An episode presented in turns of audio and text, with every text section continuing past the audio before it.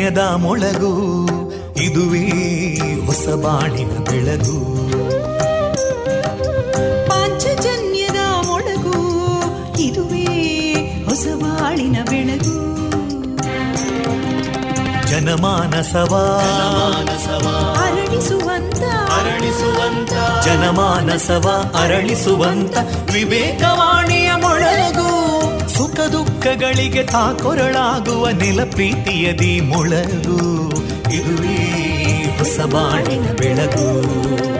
ಇದುವೇ ಪಾಂಚಜನ್ಯದ ಮೊಳಗು. ಇದುವೇ ಪಾಂಚಜನ್ಯದ ಮೊಳಗು. ವಿವೇಕಾನಂದ ವಿದ್ಯಾವರ್ಧಕ ಸಂಘ ಪ್ರವರ್ತಿತ ರೇಡಿಯೋ ಪಾಂಚಜನ್ಯ. ಇದು ಜೀವ ಜೀವದ ಸ್ವರ ಸಂಚಾರ. ತೊಂಬತ್ತು ಬಿಂದು ಎಂಟು ಸ್ವರ ತರಾಂಗಗಳಲ್ಲಿ ಈ ಹೊತ್ತಿನ ಪ್ರಸಾರ ಕಾರ್ಯಕ್ರಮವನ್ನು ಆರಂಭಿಸುತ್ತಿದ್ದೇವೆ. ಆತ್ಮೀಯ ಶ್ರೋತೃ ಬಾಂಧವರಿಗೆ ರೇಡಿಯೋ ಪಾಂಚಜನ್ಯ ಸಮುದಾಯ ಬಾನುಲಿ ಕೇಂದ್ರ ಬಳಗದ ಪರವಾಗಿ ನಾನು ತೇಜಸ್ವಿನಿ ಮಾಡುವ ಪ್ರೀತಿಪೂರ್ವಕ ನಮಸ್ಕಾರಗಳು. ವಂದೇ ಮಾತರಂ. ವಂದೇ ಮಾತರಂ. सुजलां सुफलां मलयज शीतलां सस्यश्यामलां मातरं वन्दे मातरम्। शुभ्रजोत्स्ना पुलकितयामिनीं पुल्लकुसुमिता ध्रुमदळशोभिनीं सुहासिनीं सुमधुरभाषिनीं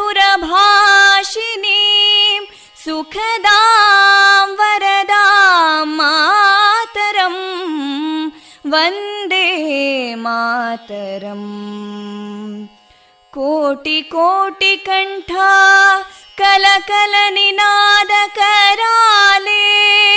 कोटि कोटि भुजैदृता करकलवाले अबलां केनो मायेतो बले बहुबलधारिणीं नमामि तारिणीं रिपुदलवारिणी मातरम् वन्दे मातरम् तुमि विद्या तुमि धर्मा, तुम्हें हृदि तुम्हें मर्मा. त्वं प्राणा शरीरे, बाहुते तुमि मा शक्ति. हृदये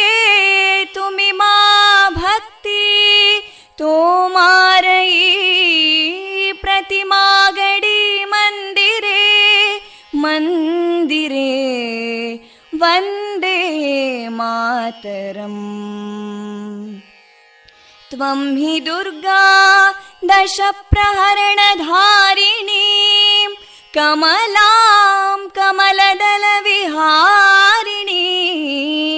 वाणीं विद्यादायिनीं नमामि त्वां नमामि कमलाम् अमलामतुलां सुजलां सुफलां मातरम् वन्दे मातरम् श्यामलां सरलां सुस्मितां भूषितां धरणीं भरणीं मातरम्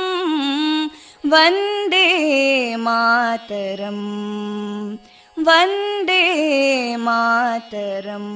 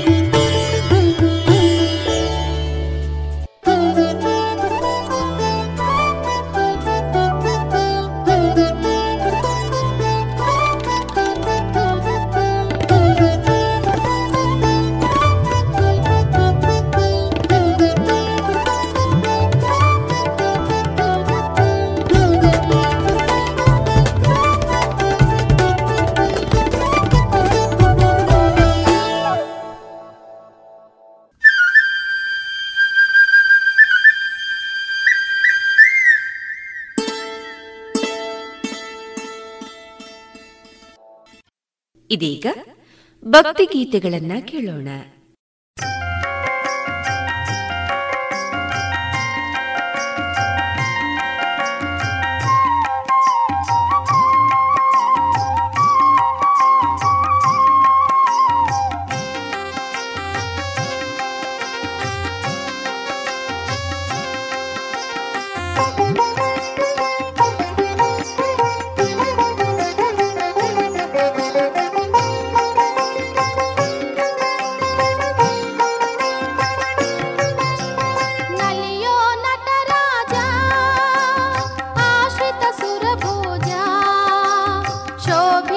रवि तेजा।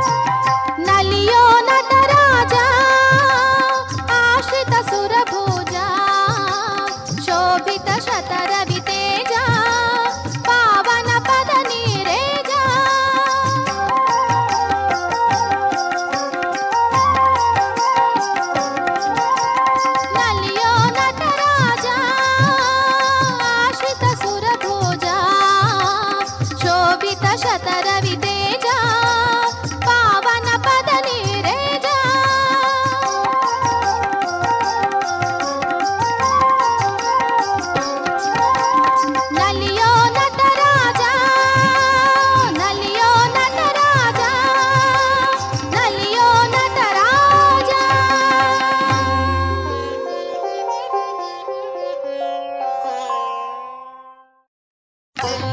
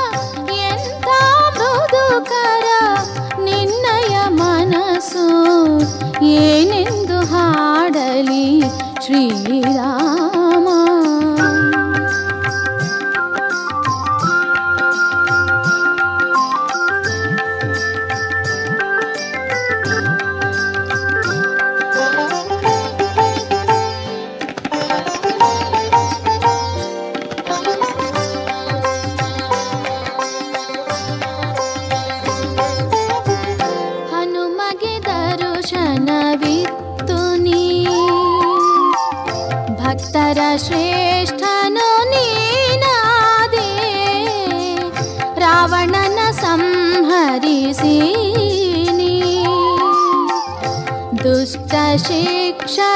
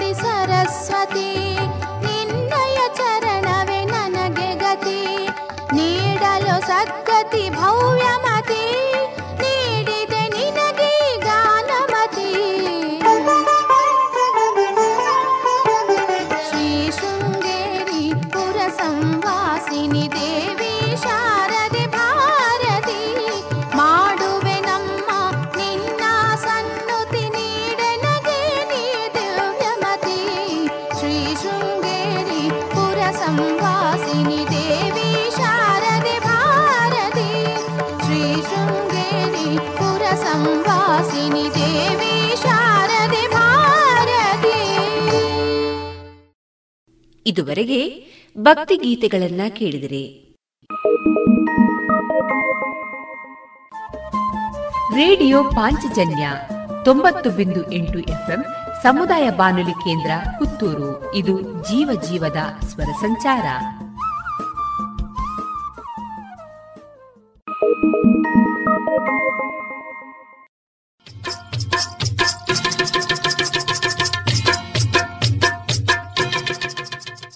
ಮಾರುಕಟ್ಟೆ ಧಾರಣೆ ಇಂತಿದೆ.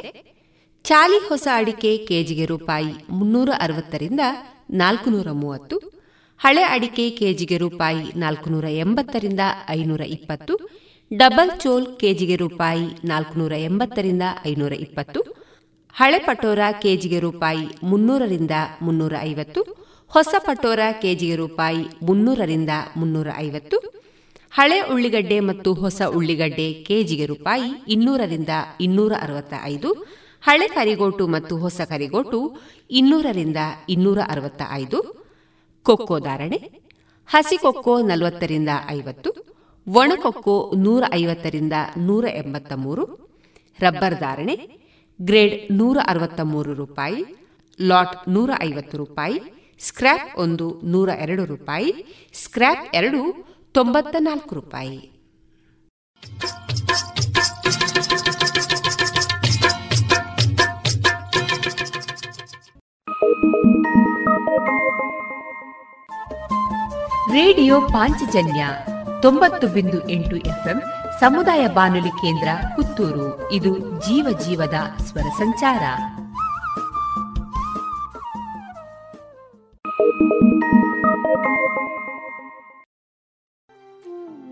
ಇನ್ನು ಮುಂದೆ ಪ್ರಶ್ನೋತ್ತರ. ಇದು ಪುರಾಣ ಕಥಾಸಾರದಲ್ಲಿ ಲೋಕಕಂಡ ಮೊದಲ ಪತ್ರಕರ್ತನ ಕುರಿತು ಪ್ರೊಫೆಸರ್ ವಿಬಿ ಅರ್ತಿಕಜೆ ಅವರಿಂದ ಸಂವಾದವನ್ನ ಕೇಳೋಣ. ಅಷ್ಟಾದಶ ಪುರಾಣಗಳಲ್ಲೂ ಮಹಾಕಾವ್ಯಗಳಲ್ಲೂ ಆಗಾಗ ಕಾಣಿಸಿಕೊಳ್ಳುತ್ತಾ ಕ್ಲಿಷ್ಟಕರವಾದ ಸಮಸ್ಯೆಗಳನ್ನು ಪರಿಹರಿಸುವಲ್ಲಿ ಕಷ್ಟಾನುಭವಿಗಳಿಗೆ ನೆರವಾಗುವ ನಾರದ ಮಹರ್ಷಿಯು ವಿಶ್ವದ ಮೊತ್ತ ಮೊದಲ ಪತ್ರಕರ್ತ ಎನ್ನುವುದರಲ್ಲಿ ಯಾವ ಸಂದೇಹವೂ ಇಲ್ಲ.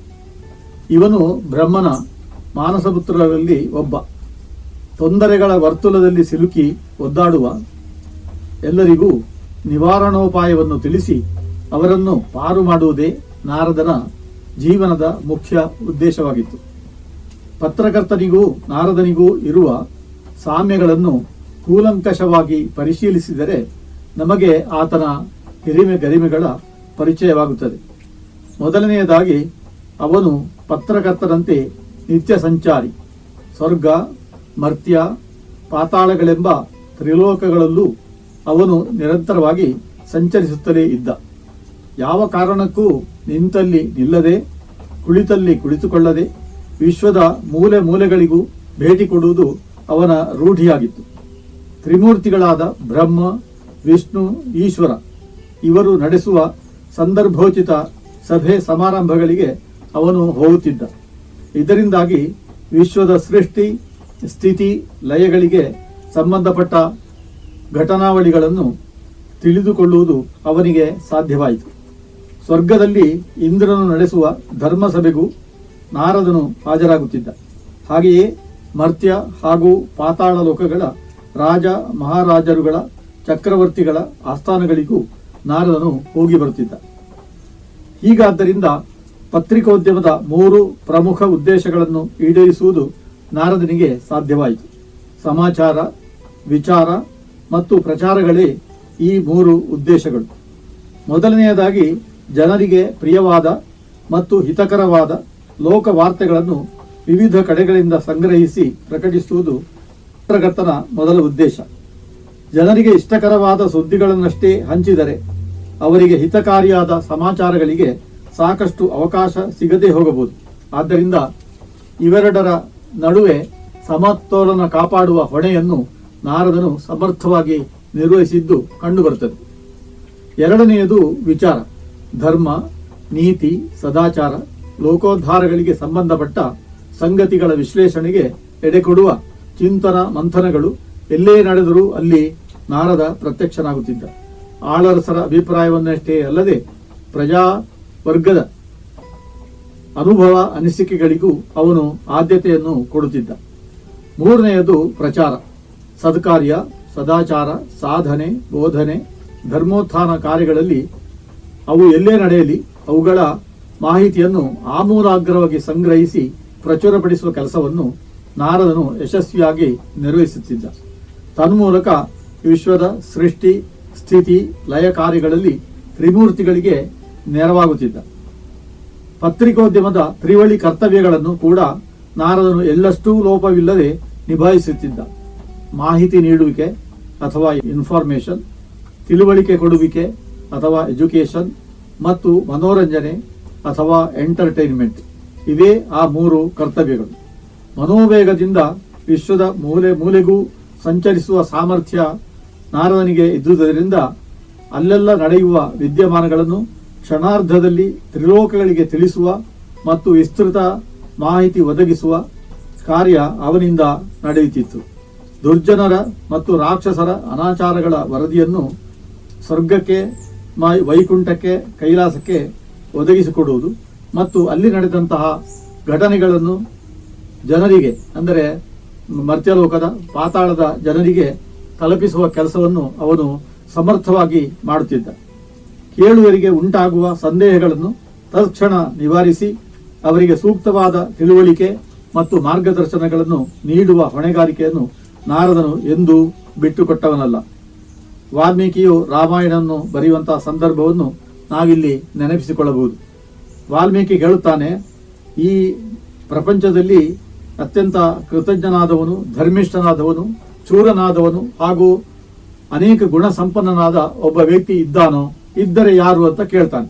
ಆಗ ಅಲ್ಲಿಗೆ ಬಂದಂತಹ ನಾರದ ಶ್ರೀರಾಮನ ಹೆಸರನ್ನು ಹೇಳ್ತಾನೆ. ಮಾತ್ರವಲ್ಲ, ಶ್ರೀರಾಮನ ಇಡೀ ಕಥೆಯನ್ನು ಸಂಕ್ಷಿಪ್ತವಾಗಿ ವಾಲ್ಮೀಕಿಗೆ ಹೇಳುತ್ತಾನೆ. ಇದರಿಂದ ವಾಲ್ಮೀಕಿ ಮಹರ್ಷಿಯು ಆದಿಕಾವ್ಯವಾದ ರಾಮಾಯಣವನ್ನು ಬರೆಯುವುದಕ್ಕೆ ಸಾಧ್ಯವಾಯಿತು ಎನ್ನುವುದು ನಮಗೆಲ್ಲರಿಗೂ ತಿಳಿದಂತಹ ಒಂದು ಸಂಗತಿ. ಕೇಳುಗರಿಗೆ ಉಂಟಾಗುವ ಸಂದೇಹಗಳನ್ನು ತಕ್ಷಣ ನಿವಾರಿಸಿ ಅವರಿಗೆ ಸೂಕ್ತವಾದ ತಿಳುವಳಿಕೆ ಮತ್ತು ಮಾರ್ಗದರ್ಶನವನ್ನು ಕೊಡುವುದರಿಂದ ಇಂತಹ ಲೋಕೋಪಕಾರಿ ಕಾರ್ಯಗಳಾಗುತ್ತವೆ ಎನ್ನುವುದನ್ನು ನಾವು ನೆನಪಿಟ್ಟುಕೊಳ್ಳಬೇಕು. ಇದೇ ವೇಳೆ ತನ್ನ ಹಾಸ್ಯ ಪ್ರಜ್ಞೆ, ವಿನೋದ ಪ್ರಿಯತೆಗಳಿಂದಾಗಿ ಹೋದಲ್ಲೆಲ್ಲ ಶ್ರಾವಕರಿಗೆ, ಪ್ರೇಕ್ಷಕರಿಗೆ ಯಥೇಷ್ಟ ರಂಜನೆಯನ್ನು ಅವನು ಕೊಡುತ್ತಿದ್ದ. ಪುರಾಣ ಕಾವ್ಯಗಳಲ್ಲಿ ಇದಕ್ಕೆ ಬೇಕಾದಷ್ಟು ನಿದರ್ಶನಗಳು ಸಿಗುತ್ತವೆ. ಉದಾಹರಣೆಗಾಗಿ ಪಾರಿಜಾತಾಪಹರಣದ ಕಥೆಯನ್ನು ನಾವು ನೆನಪಿಸಿಕೊಳ್ಳಬಹುದು.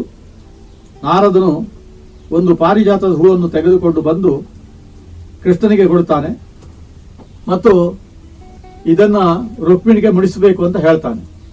ಹಾಗೆ ಕೃಷ್ಣನು ಈ ಪಾರಿಜಾತದ ಹೂವನ್ನು ರುಕ್ಮಿಣಿಗೆ ಕೊಟ್ಟು ಅವನು ತನ್ನ ಹೆಂಡತಿಯ ಜಡೆಗೆ ಮುಡಿಸ್ತಾನೆ. ಇದು ಮುಂದೆ ರುಕ್ಮಿಣಿ ಮತ್ತು ಸತ್ಯಭಾಮೆ ಇವರಲ್ಲಿ ಪರಸ್ಪರ ಹೊಟ್ಟೆ ಕಿಚ್ಚಿನದಾಗಿ ಘರ್ಷಣೆಗೆ ಕಾರಣವಾಗ್ತದೆ. ಮತ್ತು ಈ ಘರ್ಷಣೆಯ ಹಿನ್ನೆಲೆ ಹಿನ್ನೆಲೆಯಲ್ಲಿ ಶ್ರೀಕೃಷ್ಣನು ಸತ್ಯಭಾಮಿಗೆ ನಿನಗೆ ಬರೇ ಹೂವನ್ನು ಕೊಡುವುದಲ್ಲ? ಪಾರಿಜಾತದ ಗಿಡವನ್ನೇ ತಂದು ಕೊಡ್ತೇನೆ ನಾನು. ಅದಕ್ಕೆ ಸಂದರ್ಭ ಒದಗುತ್ತೆ ಅಂತ ಹೇಳಿದ್ದ. ಆ ಸಂದರ್ಭ ಒದಗಿ ಬಂದದ್ದು ನರಕಾಸುರ ವಧೆಯ ಪ್ರಸಂಗದಲ್ಲಿ. ಆಗ ಶ್ರೀಕೃಷ್ಣನು ಸತ್ಯಭಾಮಿಯನ್ನು ಕರೆದುಕೊಂಡು ಹೋಗ್ತಾನೆ.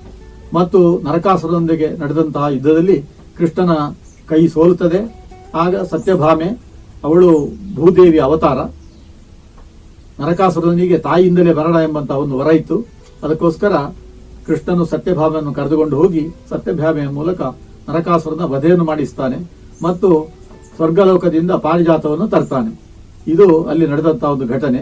ಇಂತಹ ಘಟನಾವಳಿಗಳಿಗೆಲ್ಲ ನಾರದನು ಸಾಕ್ಷಿಯಾಗಿದ್ದದ್ದು ನಮಗೆ ಗೊತ್ತಾಗ್ತದೆ. ಹಾಗೂ ಪ್ರಪಂಚದ ಪ್ರಪಂಚದ ಅಂದರೆ ನಮ್ಮ ಈ ಲೋಕ ಅಂತ ಆಗ್ತದೆ. ಆದರೆ ವಿಶ್ವ ಅಂತ ಹೇಳಿದರೆ ಭೂಲೋಕ ಮತ್ತೆ ಭೂಲೋಕದಿಂದ ಕೆಳಗೆ ಇರುವಂತಹ ಲೋಕಗಳು ಮೇಲಿರುವಂಥ ಲೋಕಗಳು, ಎಲ್ಲವೂ ಸೇರಿ ವಿಶ್ವ ಆಗ್ತದೆ. ಆ ವಿಶ್ವದ ಪ್ರಥಮ ಪತ್ರಕರ್ತ ನಾರದ ಎಂಬುದಕ್ಕೆ ಯಾವುದೇ ಸಂದೇಹವಿಲ್ಲ. ಇದುವರೆಗೆ ಪ್ರೊಫೆಸರ್ ವಿಬಿ ಅರ್ತಿಕಜೆ ಅವರಿಂದ ಲೋಕ ಕಂಡ ಮೊದಲ ಪತ್ರಕರ್ತನ ಕುರಿತ ಸಂವಾದವನ್ನ ಕೇಳಿದಿರಿ. ಇನ್ನು ಮುಂದೆ ನಾರಾಯಣ ಭಟ್ ಹಿಳ್ಳೆಮನೆ ಅವರ ಸಾಹಿತ್ಯದ ಹಾಡನ್ನ ಹಾಡಲಿದ್ದಾರೆ ಕುಮಾರಿ ವಿಭಾಶ್ರೀ ಬಳ್ಳಾರೆ. ಮನದ ಮಂದಿರದೊಳಗೆ ಅಮರ ಸುಂದರ ಪರಮ ತೇಜವ, ಮನದ ಮಂದಿರದೊಳಗೆ ನೆಲೆಸಿಹ. ಅಮರ ಸುಂದರ ಪರಮ ತೇಜವ, ಮದವ ತುಂಬದೆ ಕಲಿತು ಬೆಳಗುತ್ತ ಮುದವ ಹೊಂದಿಹ ಬದುಕು ಸಾರ್ಥಕವು.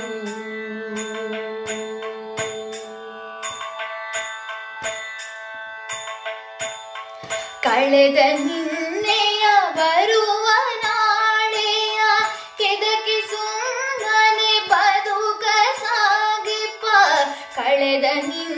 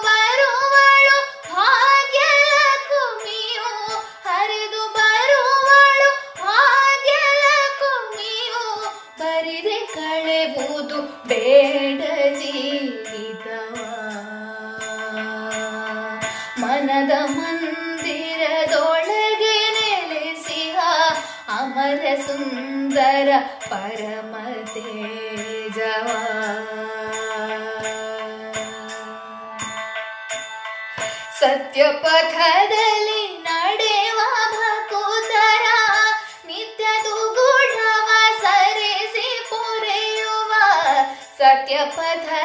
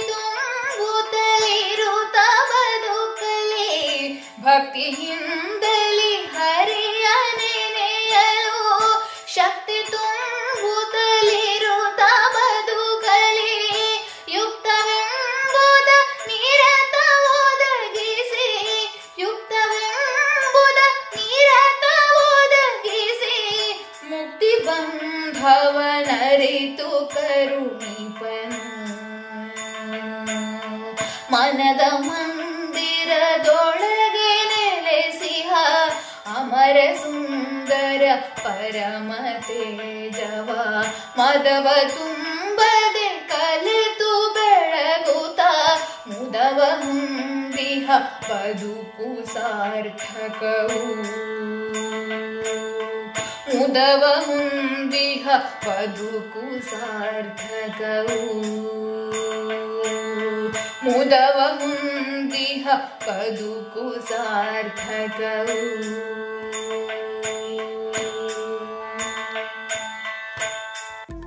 ಇದೀಗ ಪೃತ ಆರ್ರೈ ಅವರಿಂದ ಭಾವಗೀತೆ ಕೇಳೋಣ. ನೀ ಸಿಗದೆ ಬಾಳೊಂದು ಬಾಳೆ ಕೃಷ್ಣ.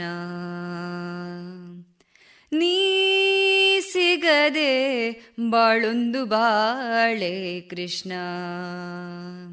ನಾ ತಾಳಲಾರೆ ಈ ವಿರಹ ಕೃಷ್ಣ ನಾ ತಾಳಲಾರೆ. ಈ ವಿರಹ ಕೃಷ್ಣ ನೀ ಸಿಗದೆ ಬಾಳುಂದು ಬಾಳೆ ಕೃಷ್ಣ. ಕಮಲವಿಲ್ಲದ ಕೆರೆ ನನ್ನ ಬಾಳು, ಚಂದ್ರನಿಲ್ಲದ ರಾತ್ರಿ ಬೀಳು, ಕಮಲವಿಲ್ಲದ ಕೆರೆ ನನ್ನ ಬಾಳು, ಚಂದ್ರನಿಲ್ಲದ ರಾತ್ರಿ ಬೀಳು. ನೀ ಸಿಗದೆ ಉರಿ ಉರಿ ಕಳೆದೆ ಈರುಳ ನೀ ಸಿಗದೆ ಉರಿ ಉರಿ ಕಳೆದೆ ಈರುಳ ಮಾತೆಲ್ಲ ಬಿಗಿದಿದೆ ದುಃಖ ಕೊರಳ. ನೀ ಸಿಗದೆ ಬಾಳೊಂದು ಬಾಳೆ ಕೃಷ್ಣ. ಅನ್ನ ಸೇರದು ನಿದ್ದೆ ಬಂದುದೆಂದು ಕುಡಿವೆ ಒಂದೇ ಸಮ ಕೃಷ್ಣ ಎಂದು. ಅನ್ನ ಸೇರದು, ನಿದ್ದೆ ಬಂದುದೆಂದು. ಕುದಿವೆ ಒಂದೇ ಸಮ ಕೃಷ್ಣ ಎಂದು. ಯಾರು ಅರಿವರು, ಹೇಳು ನನ್ನ ನೋವ. ಯಾರು ಅರಿವರು, ಹೇಳು ನನ್ನ ನೋವ. ತಲ್ಲಣಿಸಿ ಕೂಗುತ್ತಿದೆ ದಾಸಿ ಜೀವ. ನೀ ಸಿಗದೆ ಬಾಳೊಂದು ಬಾಳೆ ಕೃಷ್ಣ.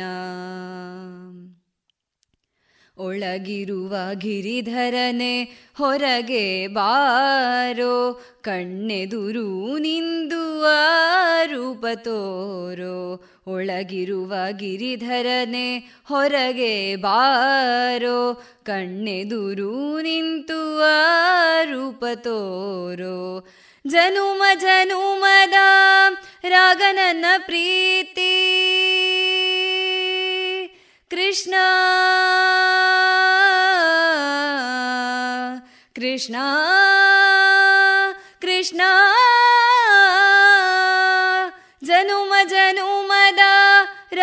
ರಾಗನನ್ನ ಪ್ರೀತಿ ಜನುಮ ಜನುಮದ ರಾಗನನ್ನ ಪ್ರೀತಿ ನಿನ್ನೊಳಗೆ ಹರಿವುದೇ ಅದರ ರೀತಿ. ನೀ ಸಿಗದೆ ಬಾಳೊಂದು ಬಾಳೆ ಕೃಷ್ಣ, ನಾ ತಾಳಲಾರೆ. ಈ ವಿರಹ ಕೃಷ್ಣ, ನಾ ತಾಳಲಾರೆ. ಈ ವಿರಹ ಕೃಷ್ಣ, ನೀ ಸಿಗದೆ ಬಾಳೊಂದು ಬಾಳೆ ಕೃಷ್ಣ. ಕೃಷ್ಣ ಕೃಷ್ಣ ಕೃಷ್ಣ ಕೃಷ್ಣ ಕೃಷ್ಣ ಕೃಷ್ಣ ಕೃಷ್ಣ. ಇನ್ನು ಮುಂದೆ ಡಾಕ್ಟರ್ ಎಚ್ ಎಸ್ ಪ್ರೇಮ ಅವರಿಂದ ಮಾಹಿತಿ. ಹಾಲಿನ ಬಗ್ಗೆ ನಿಮಗೆಷ್ಟು ಗೊತ್ತು? ನಮಸ್ತೆ. ನಾನು ಡಾಕ್ಟರ್ ಎಚ್ ಎಸ್ ಪ್ರೇಮ ನಿಮ್ಮ ಡಯಟಿಷಿಯನ್ ಹಾಲು ನಮಗೆಲ್ಲರಿಗೂ ಅತ್ಯಂತ ಮುಖ್ಯವಾಗಿರುವಂತಹ ಆಹಾರ. ಹಾಲಿಗೆ ಇನ್ನೊಂದು ಹೆಸರೇ ಅಮೃತ ಅಂತ. ಈ ಹಾಲು ಅಂದರೆ ಈ ಅಮೃತನ ಸುಮಾರು ದಶಕಗಳ ಕೆಳಗೆ ಅಮೃತವಾಗಿಯೇ ಕುಡಿತಾ ಇದ್ವಿ. ಅಲ್ಲಿ ನಮಗೆ ಯಾವುದೇ ತರಹದ ಒಂದು ಕನ್ಫ್ಯೂಷನು ಅಥವಾ ಒಂದು ಚಾಯ್ಸ್ ಇರಲಿಲ್ಲ. ಚಾಯ್ಸ್ ಜಾಸ್ತಿ ಆದಷ್ಟು ನಮಗೆ ಕನ್ಫ್ಯೂಷನ್ ಜಾಸ್ತಿ ಇರುತ್ತೆ. ನಮ್ಗೆ ಅವಾಗ ಅಲ್ಲಿ ಚಾಯ್ಸ್ ಏನೂ ಇರಲಿಲ್ಲ. ನಮ್ಮ ನಮ್ಮ ಮನೆಗಳಲ್ಲಿ ನಾವು ಹಸು ಸಾಕೋತಾ ಇದ್ವಿ ಅಥವಾ ಎಮ್ಮೆ ಸಾಕೋತಾ ಇದ್ವಿ. ಅದು ಏನು ಕೊಡುತ್ತೋ ನಾವು ಅದನ್ನು ಕುಡಿತಿದ್ವಿ. ಇಲ್ಲ ಹಸುಗಳು ಇಲ್ಲ ಅಂತ ಅಂದರೆ ಮನೆಗಳಲ್ಲಿ ಗೌಳಿಗ ಏನು ತೊಗೊಂಡು ಬರ್ತಾ ಇದ್ನೋ ಅದನ್ನು ನಾವು ಕುಡಿತಿದ್ವಿ. ಆ ಗೌಳಿಗನ ಹತ್ರ ಒಂದಷ್ಟು ಲೋಕಲ್ ವೆರೈಟಿ ಹಸುಗಳಿತ್ತು. ಆ ಹಸುಗಳ ಹಾಲಿನ ರುಚಿ ನಮಗೆ ಬದಲಾವಣೆಗಳನ್ನು ಕೊಡ್ತಾ ಇದ್ದೇವೆ. ಅದಕ್ಕಿಂತ ನಮಗೆ ಬೇರೆ ತರಹದ ಏನೂ ಚಾಯ್ಸ್ ಇರಲಿಲ್ಲ. ಮಲೆನಾಡು ಗಿಡ್ಡದ ಹಸುವಿನ ಹಾಲಿನ ರುಚಿನೇ ಬೇರೆ, ಹಳ್ಳಿಕಾರ್ ಹಸುವಿನ ಹಾಲಿನ ರುಚಿನೇ ಬೇರೆ. ಕೆಲವು ಹಸುಗಳ ಹಾಲು ಕೆಂಪು ಬಣ್ಣಕ್ಕಿರ್ತಿತ್ತು, ಕೆಲವು ಮಂದ ಇರ್ತಿತ್ತು, ಕೆಲವು ತೆಳ್ಳಗಿರ್ತಿತ್ತು. ಎಮ್ಮೆನಲ್ಲೂ ಇದೇ ತರಹನೇ ಬೇರೆ ಬೇರೆ ರುಚಿ ಇರ್ತಿತ್ತು. ಆದರೆ ನಮ್ಗೆ ಅಲ್ಲಿ ಚಾಯ್ಸ್ ಏನೂ ಇರಲಿಲ್ಲ, ಸಮಸ್ಯೆನೇ ಇರಲಿಲ್ಲ. ಹಾಲು ಬರ್ತಿತ್ತು, ಕಾಯಿಸ್ಕೊತಾ ಇದ್ವಿ, ಕುಡಿತಾ ಇದ್ವಿ, ಉಳಿದಿದ್ದ ಹಾಲಿಗೆ ಹೆಪ್ಪು ಹಾಕ್ತಾ ಇದ್ವಿ, ಮೊಸರು ಮಾಡ್ಕೊಂಡು ತಿಂತಾ ಇದ್ವಿ. ಕ್ರಮೇಣ ಏನಾಯಿತು ಅಂತ ಹೇಳಿದರೆ ರೈತನಿಗೆ ಉಪಯೋಗ ಆಗಲಿ. ರೈತ ಹಾಲು ಮಾರೋದ್ರಿಂದ ಹೆಚ್ಚು ಆರ್ಥಿಕವಾಗಿ ಸಬಲ ಆಗಲಿ ಅಂತ ಹೇಳಿಬಿಟ್ಟು ಒಂದು ಫೆಡರೇಷನ್ ಅಂತ ಮಾಡಿದರು. ಅಲ್ಲಲ್ಲಿ ಅಲ್ಲಲ್ಲಿ ಹಳ್ಳಿಗಳಲ್ಲಿ ಬೆಳಗಿನ ಜಾವ ಹಸುವನ್ನು, ಹಾಲನ್ನು ಕರೆದು ಅಥವಾ ಹಸು ಅಥವಾ ಎಮ್ಮೆ ಯಾವುದಾದ್ರೂ ಇರ್ಬೋದು. ಹಾಲನ್ನು ಕರೆದು ಆ ಹಳ್ಳಿಗಳ ಸಂಘ ಇರುತ್ತೆ. ಅಲ್ಲಿ ತೆಗೆದುಕೊಂಡು ಹೋಗಿ ಆ ಹಾಲನ್ನು ಕೊಡ್ತಾರೆ.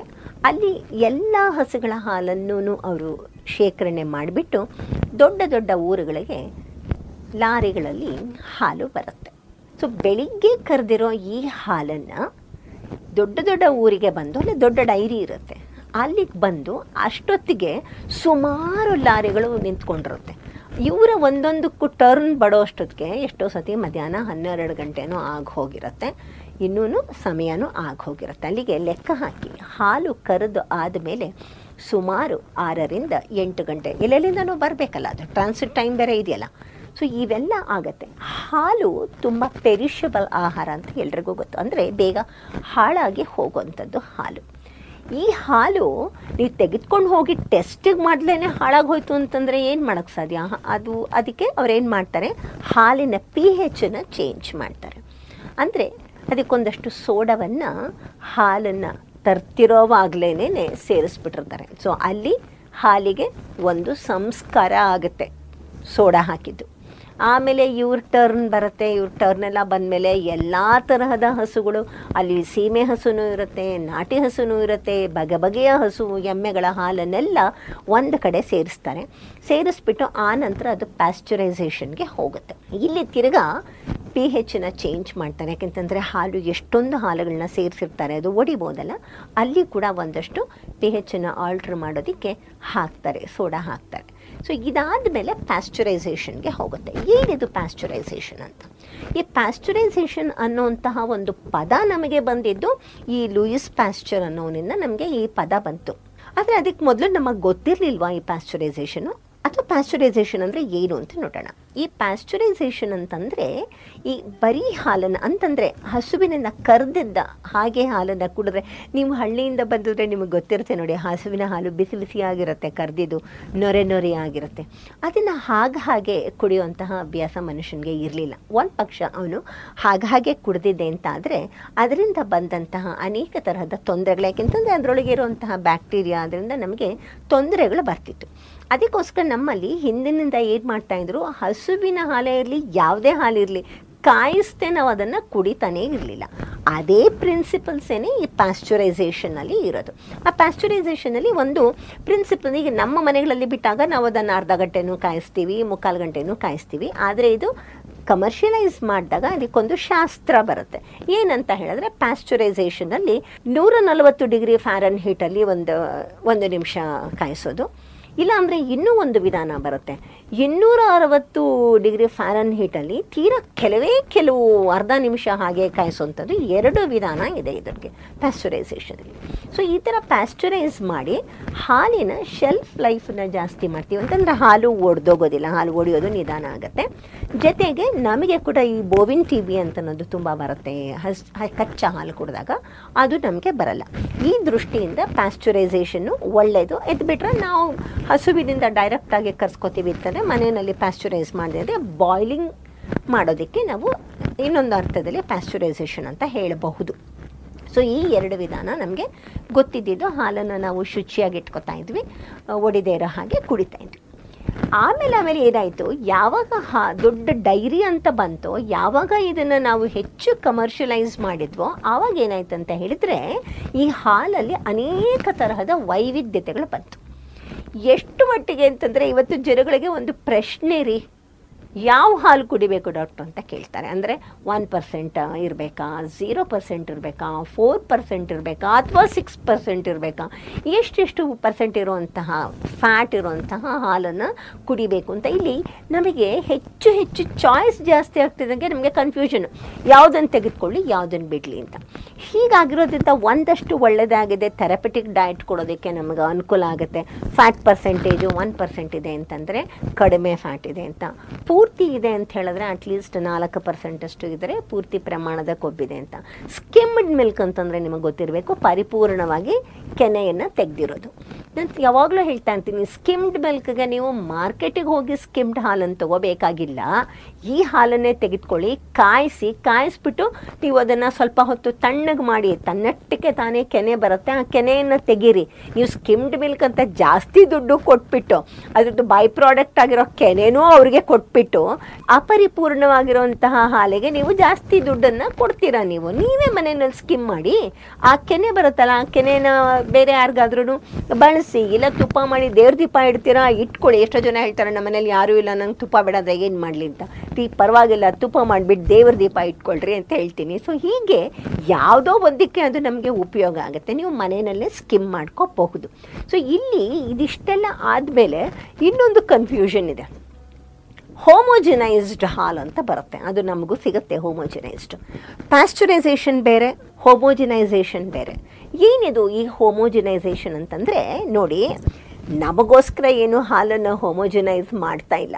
ಅಲ್ಲಿ ಮಾರ್ಕೆಟಿನ ದೃಷ್ಟಿಯಿಂದನೇ ಈ ಹೋಮೋಜನೈಸೇಷನ್ ಕೂಡ ಆಗ್ತಿರೋದು. ಎಲ್ಲ ತರಹದ ಹಾಲುಗಳು ಬೆರ್ತ್ಕೊಂಡಿರುತ್ತಲ್ಲ, ಒಂದೊಂದು ಹಾಲಿನ ಕಾಂಪೋಸಿಷನ್ ಒಂದೊಂದು ತರಹ ಇರುತ್ತೆ. ಒಂದಲ್ಲಿ ಫ್ಯಾಟ್ ಜಾಸ್ತಿ ಒಂದಲ್ಲಿ ಮಿಲ್ಕ್ ಸಾಲಿಡ್ ಜಾಸ್ತಿ ಒಂದಲ್ಲಿ ಫ್ಯಾಟು ಎಮಲ್ಸಿಫೈ ಆಗಿರೋ ರೀತಿ ಬೇರೆ, ಇನ್ನೊಂದರೊಳಗೆ ಫ್ಯಾಟು ಎಮಲ್ಸಿಫೈ ಆಗಿರೋ ರೀತಿ ಬೇರೆ ಇರುತ್ತೆ. ಇದೆಲ್ಲವನ್ನು ಸೇರಿಸಿದಾಗ ಏನಾಗುತ್ತೆ, ಇವರಿಗೆ ಬೈ ಪ್ರಾಡಕ್ಟ್ಗಳನ್ನ ತೆಗೆಯೋಕ್ಕೆ ಅಥವಾ ಮೊಸರು ಮಾಡೋದಕ್ಕೆ ಒಂದು ಕನ್ಸಿಸ್ಟೆನ್ಸಿ ಬರೋದಿಲ್ಲ. ಒಂದು ಟೆಂಪ್ರೇಚರಲ್ಲಿ ಇಟ್ಟು ಅದನ್ನು ಮಾಡಿದಾಗ. ಸೊ ಹೋಮೋಜಿನೈಸ್ ಮಾಡಿದ್ರೆ ಏನು ಗೊತ್ತಾ? ಹಾಲನ್ನು ತುಂಬ ಜೋರಾಗಿ ತಿರುಗಿಸೋದು. ತಿರುಗಿಸ್ದಾಗ ಹಾಲಿನ ಕಣಗಳೆಲ್ಲ ಒಂದು ಥರ ಒಂದು ಅದು ಅದಕ್ಕೆ ಒಂದು ಆದಂತಹ ಒಂದು ಕಾಲ್ಡ್ರನ್ ಇರುತ್ತೆ. ಅದರೊಳಗೆ ಹಾಲನ್ನು ಹಾಕಿ ಮಾಡ್ತಾರೆ. ಹಾಲು ಎಲ್ಲ ಬೆರ್ತ್ಕೊಳ್ಳುತ್ತೆ ಅಂದರೆ ಈಗ ನಾವು ಮನೆಯಲ್ಲಿ ಕಾಯಿಸಿದಾಗ, ಅಂದರೆ ಹೋಮೋಜಿನೈಸ್ಡ್ ಅಲ್ಲದೇ ಇರುವಂತಹ ಹಾಲನ್ನು ಕಾಯಿಸಿದಾಗ ನಿಮಗೆ ಗೊತ್ತಿದೆ, ಕೆನೆ ಮೇಲೆ ಬರುತ್ತೆ. ಮಿಲ್ಕ್ ಸಾಲಿಡ್ಸು ಪಾತ್ರೆ ಕೆಳಗಡೆ ಒಂಥರ ಚುಕ್ಕೆ ಚುಕ್ಕೆ ಚುಕ್ಕೆ ಥರ ಕೂತಿರುತ್ತಲ್ಲ, ಅದು ಮಿಲ್ಕ್ ಸಾಲಿಡ್ಸ್ ಅದು ಅದರ ಹೆಚ್ಚಾಗಿ ಪ್ರೋಟೀನ್ ಇರುತ್ತೆ. ಮೇಲ್ಗಡೆದಲ್ಲಿ ಫ್ಯಾಟ್ ಇದೆ. ಮಧ್ಯಭಾಗದಲ್ಲಿ ಹೆಚ್ಚಿನ ಪ್ರಮಾಣದಲ್ಲಿ ನೀರಿದೆ. ಈ ಥರ ಮೂರು ಲೇಯರನ್ನು ನಾವು ನೋಡ್ತೀವಿ ಹಾಲನ್ನು ಕಾಯಿಸಿದಾಗ. ಹೋಮೋಜಿನೈಸ್ಡ್ ಹಾಲಲ್ಲಿ ನಿಮಗೆ ಆ ತರಹ ಇರೋದೇ ಇಲ್ಲ. ಅದು ಒಂಥರ ಯೂನಿಫಾರ್ಮ್ ಆಗಿರುತ್ತೆ. ಅದಕ್ಕೆ ಹೋಮೋಜಿನೈಸ್ಡ್ ಹಾಲನ್ನು ಕಾಯಿಸಿದಾಗ ಅದು ರುಚಿ ನಮಗೆ ಅಷ್ಟೊಂದು ಇಷ್ಟ ಆಗೋದಿಲ್ಲ. ನೀವು ಆ ಹೋಮೋಜಿನೈಸ್ಡ್ ಹಾಲನ್ನು ಕಾಯಿಸ್ಬಿಟ್ಟು ಮೊಸರು ಮಾಡಿ ಒಂಥರ ಇಡೀ ಮೊಸರು ಒಂದೇ ಗಟ್ಟಿಯಾಗಿರುತ್ತೆ. ಈಗ ನಾವು ಹಾಕಿದರೆ ಆ ಮೊಸರಲ್ಲಿ ಒಂದು ಸ್ವಲ್ಪ ಗಟ್ಟಿದು, ಒಂದು ಸ್ವಲ್ಪ ಕೆನೆದು ಇರುತ್ತಲ್ವ? ಅದು ಹಾಗೆ ಬರೋದೇ ಇಲ್ಲ. ನೀವು ಕೊಂಡ್ಕೊಂಡಿರೋ ಮೊಸರು ನೋಡಿ, ಅದೊಂಥರ ಸಾಲಿಡ್ಡಾಗಿ ಹಿಂಗೆ ಸ್ಕೂಪ್ ಮಾಡ್ಬೋದು. ಆ ಮೊಸರನ್ನ ಸ್ಕೂಪ್ ಮಾಡಿ ಹಾಕೋ ಹಾಕೋ ಥರ ಇರುತ್ತೆ. ಇಲ್ಲದೇ ಇದ್ದರೆ ನೀವು ಎಷ್ಟೋ ಸತಿ ನೋಡಿರ್ಬೋದು, ಮೊಸರು ತುಂಬ ಒಂಥರ ಸ್ಲೈಮಿ ಆಗಿರುತ್ತೆ. ಅಂದರೆ ಏನು ಹೇಳಿ, ಒಂಥರ ಬಂಕೆ ಅಂತ ಹೇಳ್ತೀವಲ್ಲ ಕನ್ನಡದಲ್ಲಿ, ಆ ಥರ ಬಂಕಿಯಾಗಿ ಕೂಡ ಬೀಳುತ್ತೆ. ನಾವೇ ಕಾಯಿಸಿದ ಹಾಲು ಹಾಗೆ ಆ ತರಹ ಆಗೋದಿಲ್ಲ ಹೆಪ್ಪು ಹಾಕಿದ್ದು. ಸೊ ಇದು ತುಂಬ ಚಾಯ್ಸ್ಗಳು ನಮ್ಮ ಮುಂದೆ ಇದೆ. ನಮಗೆ ಯಾವುದು ಬೇಕು ಅಂತ ನಾವು ಯೋಚನೆ ಮಾಡೋಣ. ನಮ್ಮ ನಾಲಿಗೆಗೆ ಯಾವುದು ಸರಿ ಅಂತ ಅನಿಸುತ್ತೆ ಅದನ್ನು ಯೋಚನೆ ಮಾಡೋಣ. ಇನ್ನು ಈ ಹಾಲು, ಹಾಲಿನ ಬೈ ಪ್ರಾಡಕ್ಟ್ಗಳು ಈ ಆರ್ಗ್ಯಾನಿಕ್ ಹಾಲೇನು, ಇದು ಎಷ್ಟು ಮಟ್ಟಿಗೆ ಆರ್ಗ್ಯಾನಿಕ್ಕು ಈ ಬೈ ಪ್ರಾಡಕ್ಟ್ಗಳಿಂದ ನಮಗೆ ಯಾವ್ಯಾವ ತರಹ ಉಪಯೋಗ ಇದೆ, ಇದನ್ನು ಎಲ್ಲದ್ರ ಬಗ್ಗೆನೂ ನೋಡೋಣ. ಅದಕ್ಕೆ ಮೊದಲು ಇನ್ನೊಂದು ವಿಷಯ ಹೇಳಿಬಿಡ್ತೀನಿ. ಈ ಹಾಲಿನ ಕಾಂಪೋಸಿಷನ್ ಇದೆಯಲ್ವ? ಇವಾಗ ಎಮ್ಮೆ ಹಾಲ್ದೊಂದು ಕಾಂಪೋಸಿಷನ್ ಇದೆ, ಹಸುವಿನ ಹಾಲ್ದೊಂದು ಕಾಂಪೋಸಿಷನ್ ಇದೆ. ಎಮ್ಮೆ ಹಾಲನ್ನು ನೂರು ಎಂ ಎಲ್ ತೆಗೆದುಕೊಂಡಾಗ ಅದರೊಳಗೆ ಕೊಬ್ಬಿನ ಅಂಶ ಗ್ರಾಮಲ್ಲಿ ಆರು ಪಾಯಿಂಟ್ ಐದು ಎಂಟು ಇದ್ದರೆ ಹಸುವಿನ ಹಾಲಿನಲ್ಲಿ ನಾಲ್ಕು ಪಾಯಿಂಟ್ ನಾಲ್ಕು ಎಂಟು ಇದೆ. ಅಂದರೆ ನೋಡಿ, ಹಸುವಿನ ಹಾಲು ಗಿತ್ತ ಎಮ್ಮೆ ಹಾಲಿನಲ್ಲಿ ಕೊಬ್ಬಿನ ಅಂಶ ಜಾಸ್ತಿ ಇರುತ್ತೆ. ಅದು ಬಂದರೆ ಪ್ರೋಟೀನ್ಗೆ ನೆಕ್ಸ್ಟು ಎಷ್ಟು ಗ್ರಾಮ್ ಇದೆ ಅಂದರೆ ಮೂರು ಪಾಯಿಂಟ್ ಆರು ಎಂಟು ಪ್ರೋಟೀನು. ಎಮ್ಮೆ ಹಾಲಿನಲ್ಲಿ ಇದ್ದರೆ ಹಸುವಿನ ಹಾಲಿನಲ್ಲಿ ಮೂರು ಪಾಯಿಂಟ್ ಎರಡು ಆರು ಗ್ರಾಮ್ ಅಷ್ಟು ಇದೆ. ಅಂದರೆ ಪ್ರೋಟೀನ್ ವಿಷಯಕ್ಕೆ ಬಂದಾಗ ಹಸುವಿನ ಹಾಲು ಮತ್ತು ಎಮ್ಮೆ ಹಾಲು ಹೆಚ್ಚು ಕಡಿಮೆ ಒಂದೇ ಇದೆ. ಇನ್ನು ಕಿಲೋ ಜೌಲ್ಸ್, ಅಂದರೆ ಕ್ಯಾಲೋರಿಗಳು ರೀ, ಇವಾಗ ಕ್ಯಾಲೋರಿನ ಕಿಲೋ ಕ್ಯಾಲೋರಿನಲ್ಲಿ ಅಳೆಯೋದು ಹೊಟ್ಟೋಗಿದೆ ಇವಾಗ ಕಿಲೋ ಜೌಲ್ಸಲ್ಲಿ ಅಳೆಯೋದು ಇದೆ. ಭಾರತ ದೇಶದಲ್ಲಿ ಕೂಡ ಎಣ್ಣೆಯನ್ನು ಕಿಲೋ ಜೌಲ್ಸಲ್ಲೇ ಹೇಳುತ್ತೆ. ಐ ಸಿ ಎಂ ಆರ್ ಅದನ್ನೇ ರೆಕಮೆಂಡ್ ಮಾಡುತ್ತೆ ಕಿಲೋ ಜೌಲ್ಸಲ್ಲಿ. ಸೊ, ಕಿಲೋ ಜೌಲ್ಸ್ ಲೆಕ್ಕ ತೆಗೆದುಕೊಂಡಾಗ ಎಮ್ಮೆ ಹಾಲಿನಲ್ಲಿ ನಾನ್ನೂರ ಐವತ್ತು ಕಿಲೋ ಜೌಲ್ಸ್ ಇದ್ದರೆ ಹಸುವಿನ ಹಾಲಲ್ಲಿ ಮುನ್ನೂರ ಐದು ಬಹುಶಃ ನಿಮಗೆ ಈ ಕಿಲೋ ಜೌಲ್ಸ್ ಅಂದಾಜು ಬಂದಿಲ್ಲ, ಕ್ಯಾಲೋರಿನೇ ಅಭ್ಯಾಸ ಇದೆ ಅಂತಂದರೆ ನಾನು ರಫ್ ಆಗಿ ಹೇಳ್ತೀನಿ ಒನ್ ಫೋರ್ತ್ ದಿಸ್ ಕಿಲೋ ಜೌಲ್ನ ನೀವು ಕ್ಯಾಲೋರಿ ಅಂತ ಇಟ್ಕೊಳ್ಳಿ ಅಪ್ರಾಕ್ಸಿಮೇಟ್ ಆಗಿ ನಾನು ಹೇಳ್ತಾ ಇರೋದು? ಇನ್ನು ತುಂಬ ಇಂಪಾರ್ಟೆಂಟು ಹಾಲಿಂದ ನಮಗೆ ಸಿಗೋದು ಯಾವುದು ಅಂತ ಹೇಳಿದ್ರೆ ಕೆರೋಟಿನಾಯ್ಡ್ ಪಿಗ್ಮೆಂಟ್ಗಳು ಈ ಕೆರೋಟಿನಾಯ್ಡ್ ಪಿಗ್ಮೆಂಟಲ್ಲಿ ಎಮ್ಮೆ ಹಾಲಿನಲ್ಲಿ ಎಂಬತ್ತು ಯು ಜಿ ಕೆರೋಟಿನಾಯ್ಡ್ ಪಿಗ್ಮೆಂಟ್ ಇದ್ದರೆ ಹಸುವಿನ ಹಾಲಿನಲ್ಲಿ ಇನ್ನೂರು ಮ್ಯೂ ಜಿ ಕೆರೋಟಿನಾಯ್ಡ್ ಪಿಗ್ಮೆಂಟ್ ಇದೆ. ಅದಕ್ಕೆ ನಾವು ಯಾವಾಗಲೂ ಹೇಳೋದು ಹಸುವಿನ ಹಾಲು ಹೆಚ್ಚು ಮಕ್ಕಳಿಗೆ ತುಂಬ ಒಳ್ಳೆಯದು ಯಾಕೆಂತ ಹೇಳಿದ್ರೆ ಹಸುವಿನ ಹಾಲಿನಲ್ಲಿ ಇರುವಂತಹ ಕೊಬ್ಬಿನ ಅಂಶ ಮಕ್ಕಳಿಗೆ ತುಂಬ ಸುಲಭವಾಗಿ ಜೀರ್ಣ ಆಗುತ್ತೆ, ಮತ್ತು ಕೆರೋಟಿನಾಯ್ಡ್ ಪಿಗ್ಮೆಂಟ್ ಸಿಗುತ್ತೆ. ಎಮ್ಮೆ ಹಾಲಲ್ಲಿಗಿಂತ ಮೂರು ಪಟ್ಟಷ್ಟು ಹೆಚ್ಚಾಗಿ ಕೆರೋಟಿನಾಯ್ಡ್ ಪಿಗ್ಮೆಂಟ್ ಇದೆ. ಅದಕ್ಕೋಸ್ಕರ ಹಸುವಿನ ಹಾಲು ಕೆಂಪು ಬಣ್ಣಕ್ಕೆ ಇರೋದು, ಎಮ್ಮೆ ಹಾಲು ಬೆಳ್ಳಗೆ ಇರೋದು. ಈ ಕೆರೋಟಿನಾಯ್ಡ್ ಪಿಗ್ಮೆಂಟ್ ಅದಕ್ಕೆ ಕಾರಣವಾಗಿರುತ್ತೆ ಇವನ ತುಪ್ಪದಲ್ಲಿ ಕೂಡ ಹಸುವಿನ ತುಪ್ಪ, ಒಂದಷ್ಟು ಹಳದಿ ಬಣ್ಣ ಇದ್ದರೆ ಎಮ್ಮೆ ತುಪ್ಪ ಬೆಳ್ಳಗೆ ಇರುತ್ತೆ. ಈ ವ್ಯತ್ಯಾಸ. ಇದುವರೆಗೆ ಡಾಕ್ಟರ್ ಎಚ್ ಎಸ್ ಪ್ರೇಮ ಅವರಿಂದ ಆರೋಗ್ಯ ಸಂಬಂಧಿ ಮಾಹಿತಿಯನ್ನ ಕೇಳಿದಿರಿ. ಇನ್ನು ಮುಂದೆ ಕೇಳಿ ಡಾಕ್ಟರ್ ಜಯಪ್ಪ ಹೊನ್ನಾಳಿ ಮೈಸೂರು ಅವರ ಸಾಹಿತ್ಯದ ಭಾವಗೀತೆ, ಸಂಗೀತ ನಿರ್ದೇಶನ ರವಿ ಮೂರೂರು.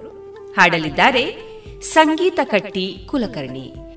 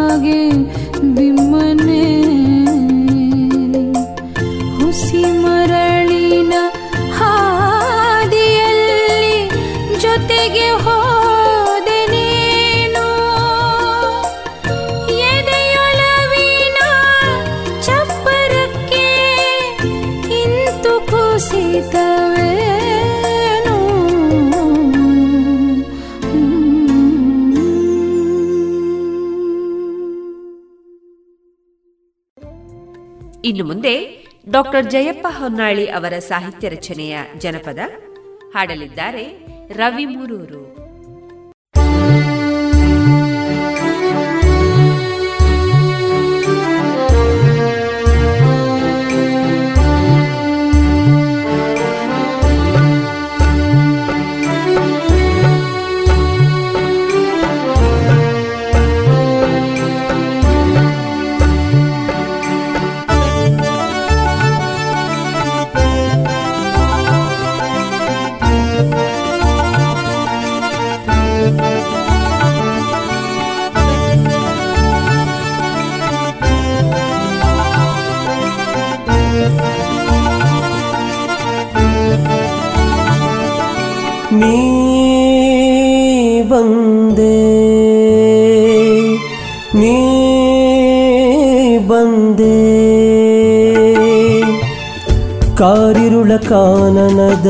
ಬದುಕಿನಲ್ಲಿ ಚುಕ್ಕೆಗಳ ಚೆಲ್ಲಾಡಿ ತಿಂಗಳಾಗಿ, ಚುಕ್ಕೆಗಳ ಚೆಲ್ಲಾಡಿ ತಿಂಗಳಾಗಿ, ಮಬ್ಬಾದ ಮನದಲ್ಲಿ ಬೆರಗ ಬೆಳಗನ್ನು ಸುರಿದೆ, ಹಬ್ಬ ಮಾಡಿತು ಹೃದಯ ಮಂಗಳಾಂಗಿ.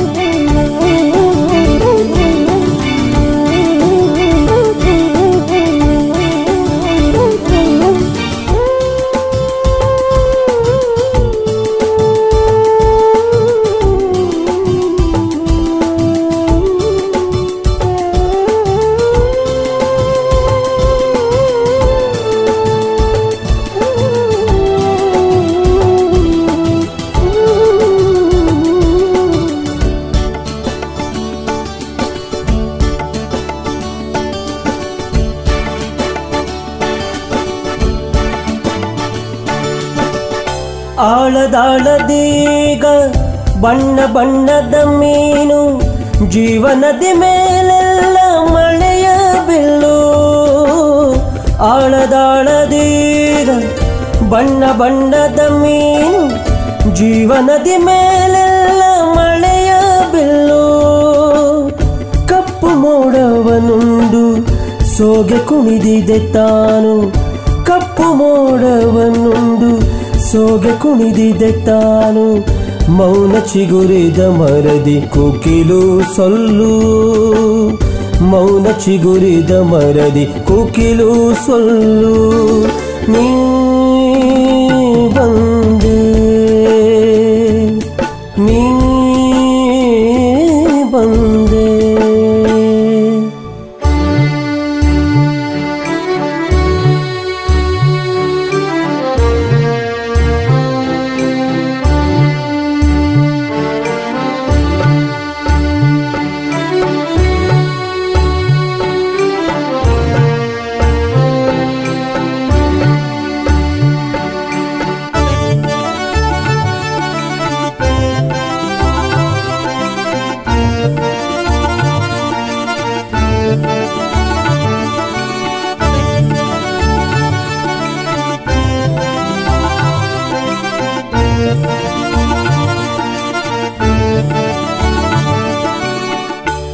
ಹೆಜ್ಜೆ ಹೆಜ್ಜೆಯಲ್ಲೆಲ್ಲ ಮೊಗ್ಗುಗಳು ಹಿಗ್ಗಾಗಿ ಜೇನು ತುಂಬಿವೆ ನಗೆಯ ಬಗೆಯ ಹೂವು. ಹೆಜ್ಜೆ ಹೆಜ್ಜೆಯಲ್ಲೆಲ್ಲ ಮೊಗ್ಗುಗಳು ಹಿಗ್ಗಾಗಿ ಜೇನು ತುಂಬಿವೆ ನಗೆಯ ಬಗೆಯ ಹೂವು. ಭಾವ ಬೃಂದಾವನದಿ ನಿಂದೊಡನೆ ನಾಸಾಗಿ ಭಾವ ಬೃಂದಾವನದಿ ನಿಂದೊಡನೆ ನಾ ಸಾಗಿ ಉಂಡೆನಮೃತ ಬೀಗಿ ನೀಗಿ ಸಾವು. ಉಂಡೆ ನಮೃತ ಬೀಗಿ ನೀಗಿ ಸಾವು. ನೀ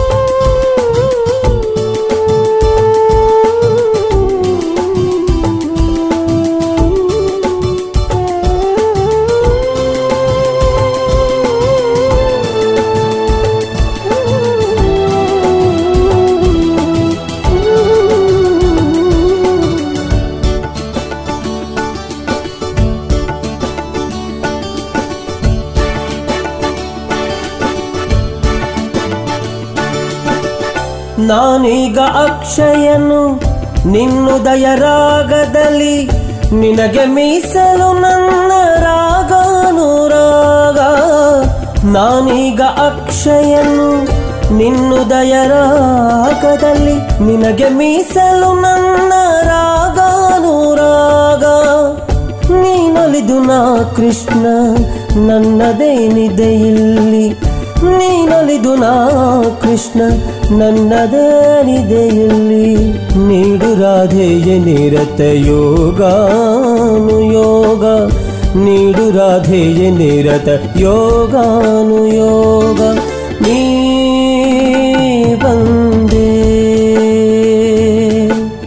ಕಾರಿರುಳ ಕಾನನದ ಬದುಕಿನಲ್ಲಿ ಚುಕ್ಕೆಗಳ ಚಲ್ಲಾಡಿ ತಿಂಗಳಾಗಿ ಮಬ್ಬಾದ ಮನದಲ್ಲಿ ಬೆರಗ ಬೆಳಗನ್ನು ಸುರಿದೆ.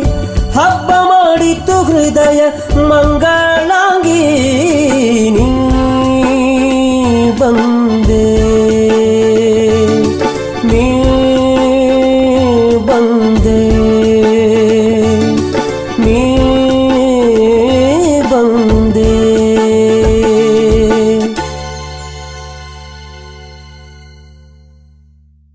ಇದುವರೆಗೆ ಡಾಕ್ಟರ್ ಜಯಪ್ಪ ಹೊನ್ನಾಳಿ ಅವರ ಸಾಹಿತ್ಯದ ಹಾಡುಗಳನ್ನ ಕೇಳಿದ್ರಿ.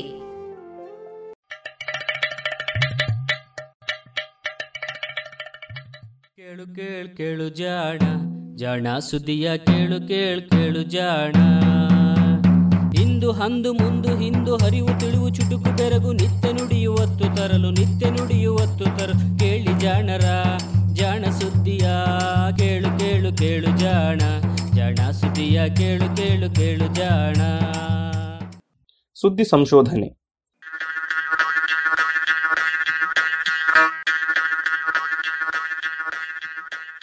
ಕೊಬ್ಬದಂತೆ ತಡೆಯುವ ಹೃದಯದ ಪ್ರೋಟೀನು.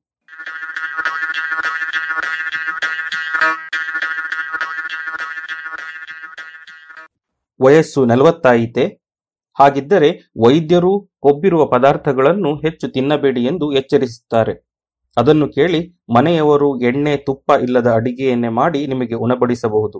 ಇವೆಲ್ಲಕ್ಕೂ ಕಾರಣ ಹೃದಯ ಮತ್ತು ಕೊಬ್ಬಿನ ನಡುವೆ ಇರುವ ಅವಿನಾಭಾವ ಸಂಬಂಧ.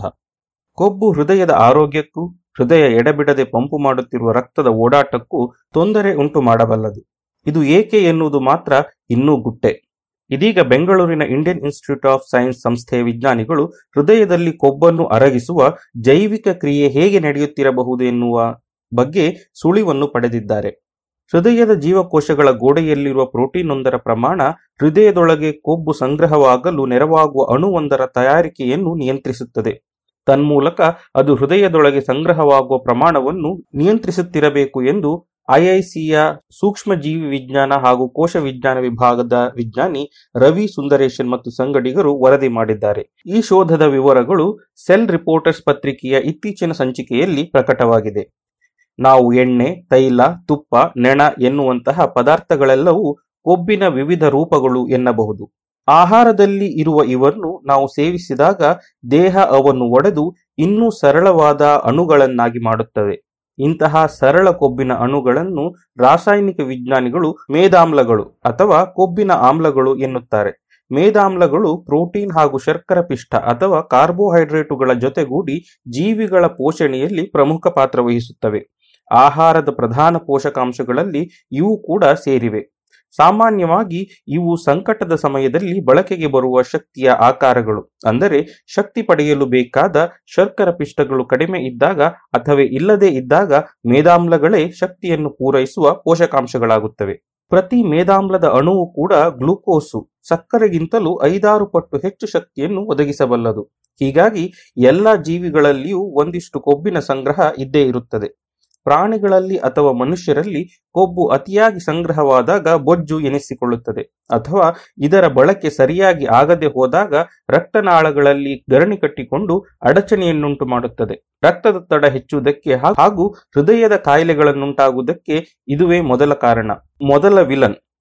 ಹಾಗಂತ ಹೃದಯ ಹಾಗೂ ಜೀವಕೋಶಗಳಿಗೆ ಕೊಬ್ಬು ಇಲ್ಲದೇ ಇದ್ದರೂ ಕಷ್ಟವೇ. ಜೀವಕೋಶಗಳ ಒಳಗಿರುವ ಜೀವದ್ರವವನ್ನು ಭದ್ರವಾಗಿ ಕಾಪಾಡುವುದು ಒಂದು ಕೊಬ್ಬಿನ ಪೊರೆ ಅಥವಾ ಕೋಶದ ಗೋಡೆ. ಅಲ್ಲದೆ ಜೀವಕೋಶಗಳ ಒಳಗೆ ಇರುವ ಹಲವು ಅವಶ್ಯಕ ಕೋಶಕಾಂಶಗಳಿಗೂ ಕೊಬ್ಬಿನ ಪೊರೆ ಇದ್ದೇ ಇರುತ್ತದೆ. ಹೀಗಾಗಿ ಮೇದಾಮ್ಲಗಳು ಒಂದು ಅವಶ್ಯಕ ವಿಲನ್ ಸಾಮಾನ್ಯವಾಗಿ ದೇಹದ ಎಲ್ಲಾ ಕೋಶಗಳಿಗೆ ಶಕ್ತಿ ಒದಗುವುದು ಕಾರ್ಬೋಹೈಡ್ರೇಟುಗಳ ಮೂಲಕ. ಎಲ್ಲಾ ರೀತಿಯ ಕಾರ್ಬೋಹೈಡ್ರೇಟುಗಳು ಒಡೆದು ಗ್ಲೂಕೋಸಿನ ರೂಪ ಪಡೆಯುತ್ತವೆ. ಈ ಗ್ಲೂಕೋಸ್ ಅನ್ನು ಜೀವಕೋಶಗಳಲ್ಲಿ ಇರುವ ವಿವಿಧ ಕಿಣ್ವಗಳು ಪಚನಗೊಳಿಸಿದಾಗ ಶಕ್ತಿ ಬಿಡುಗಡೆ ಆಗುತ್ತದೆ.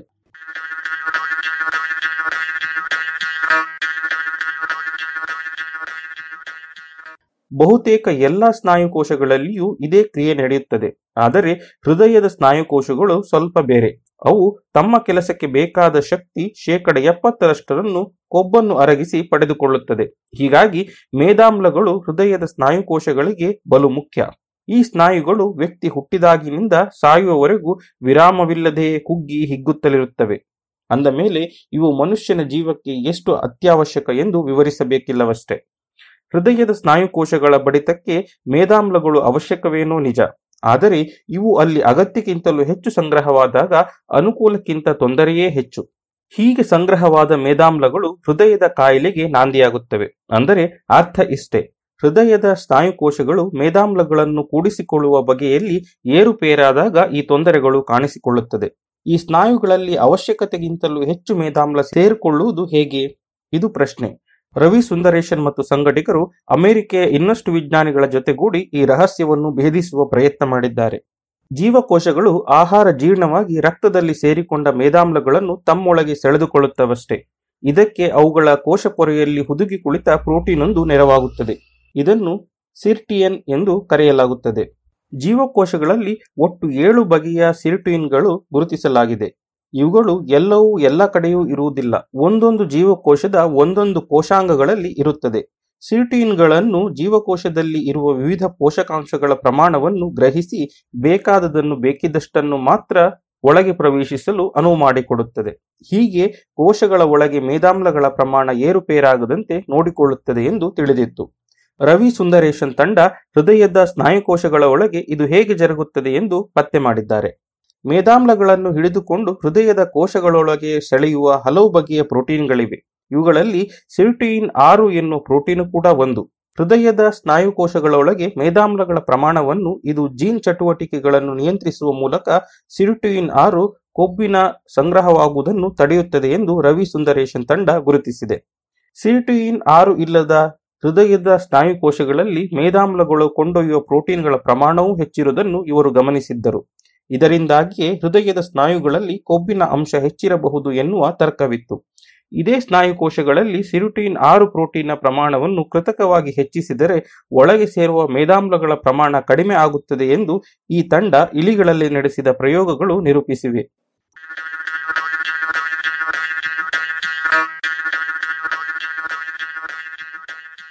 ಇದುವರೆಗೂ ಈ ಸಿರ್ಟುಯಿನ್ ಪ್ರೋಟೀನ್ ಒಂದು ಕಿಣ್ವವಿರಬಹುದು. ಮೇದಾಮ್ಲಗಳು ಅರಗುವ ಕ್ರಿಯೆಯಲ್ಲಿ ಯಾವುದೋ ಹಂತದಲ್ಲಿ ಅಣುವನ್ನು ಒಡೆಯುತ್ತಿರಬಹುದು ಎಂಬ ಊಹೆ ಇತ್ತು. ಆದರೆ ಇದು ಕಿಣ್ವವೂ ಅಲ್ಲ, ಕಿಣ್ವಗಳ ಸಹಾಯಕವೂ ಅಲ್ಲ ಎಂದು ಇವರು ಗುರುತಿಸಿದ್ದಾರೆ. ಬದಲಿಗೆ ಇದು ಮೇದಾಮ್ಲಗಳ ಸಾಗಣೆಯಲ್ಲಿ ಪಾಲುಗೊಳ್ಳುವ ಪ್ರೋಟೀನ್ ಒಂದರ ಜೊತೆಗೆ ತಳುಕಿಕೊಳ್ಳುತ್ತದೆ. ಈ ಬಗೆಯ ಪ್ರೋಟೀನ್ಗಳ ಪ್ರಮಾಣ ಹೆಚ್ಚಿದಷ್ಟು ಕೋಶಗಳ ಒಳಗೆ ನುಗ್ಗುವ ಮೇದಾಮ್ಲಗಳ ಪ್ರಮಾಣ ಹೆಚ್ಚಾಗುತ್ತದೆ. ಇಂತಹವುಗಳ ಜೊತೆಗೆ ತಳುಕಿಕೊಂಡು ಅವುಗಳ ಪ್ರಮಾಣವನ್ನು ಕಡಿಮೆ ಮಾಡುವ ಮೂಲಕ ಹೆಚ್ಚು ಹೆಚ್ಚು ಮೇದಾಮ್ಲಗಳು ಒಳನುಗ್ಗದಂತೆ ಸಿರುಟೀನ್ ಆರು ನೋಡಿಕೊಳ್ಳುತ್ತಿದೆ ಎನ್ನುತ್ತದೆ ಈ ಶೋಧ. ಮೇದಾಮ್ಲಗಳನ್ನು ಸಾಗಿಸುವ ಪ್ರೋಟೀನ್ಗಳು ಹಾಗೂ ಮೇದಾಮ್ಲಗಳ ಪ್ರಮಾಣ ಸಾಮಾನ್ಯವಾಗಿ ಡಯಾಬಿಟಿಸ್ ಹಾಗೂ ಹೃದಯ ರೋಗಿಗಳ ಹೃದಯದ ಕೋಶಗಳಲ್ಲಿ ಹೆಚ್ಚಾಗಿರುತ್ತದೆ ಎನ್ನುವುದು ತಿಳಿದ ಸಂಗತಿ. ಆದ್ದರಿಂದ ಕೃತಕವಾಗಿ ಸಿರ್ಟೋಯಿನ್ ಆರರ ಪ್ರಮಾಣವನ್ನು ಕುಗ್ಗಿಸಿ ಈ ಮೇದಾಮ್ಲಗಳ ಸಾಂದ್ರತೆಯನ್ನು ಕಡಿಮೆ ಮಾಡಬಹುದು ಎನ್ನುವ ಆಸೆ ಹುಟ್ಟಿದೆ. ಇದು ಬಹುಶಃ ಇಂತಹ ಕೊಬ್ಬಿನ ಕಾಯಿಲೆಗಳಿಗೆ ಹೊಸ ಚಿಕಿತ್ಸೆಗೂ ಹಾದಿಯಾಗಬಹುದು ಎನ್ನುವ ಆಶಯ ಈ ಸಂಶೋಧಕರದ್ದು. ಅವರ ಆಶಯಗಳು ತಪ್ಪಾಗದಿರಲಿ ಎನ್ನುವುದು ನಮ್ಮ ಆಸೆಯೂ ಕೂಡ ಅಲ್ಲವೇ?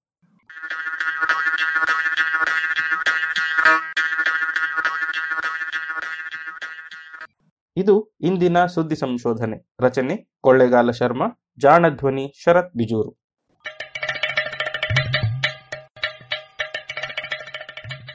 ಜಾಣ ಸುದ್ದಿಯ ಬಗ್ಗೆ ಸಲಹೆ, ಸಂದೇಹಗಳು ಇದ್ದಲ್ಲಿ ನೇರವಾಗಿ ಒಂಬತ್ತು, ಎಂಟು ಎಂಟು, ಆರು ಆರು, ನಾಲ್ಕು, ಸೊನ್ನೆ, ಮೂರು, ಎರಡು, ಎಂಟು ಈ ನಂಬರಿಗೆ ವಾಟ್ಸಪ್ ಮಾಡಿ ಇಲ್ಲವೇ ಕರೆ ಮಾಡಿ.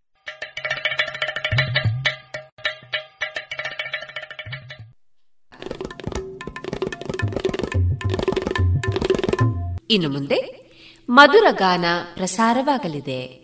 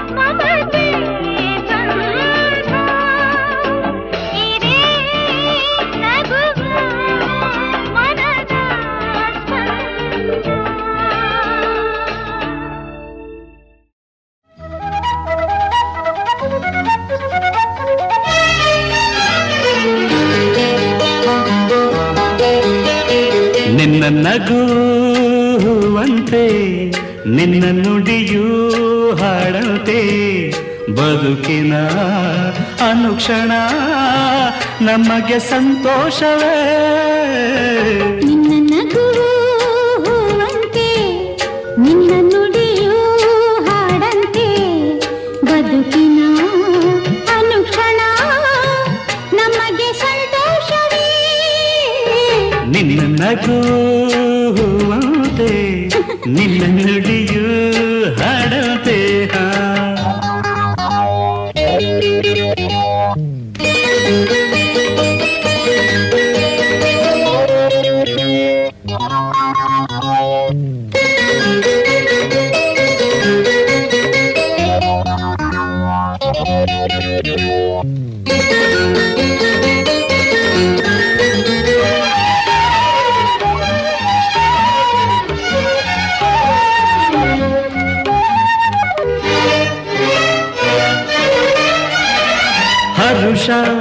ಎಲ್ಲೆಲ್ಲೂ ಜೊತೆಗೆ ನೀನಿರೆ.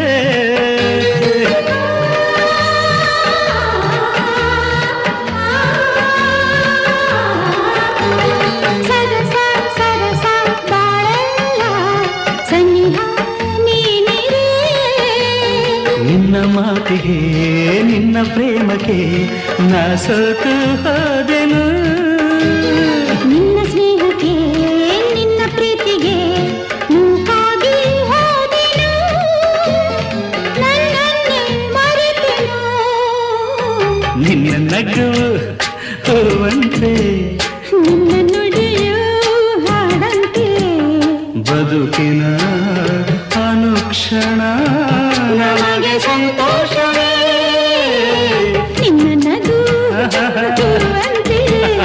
मिलन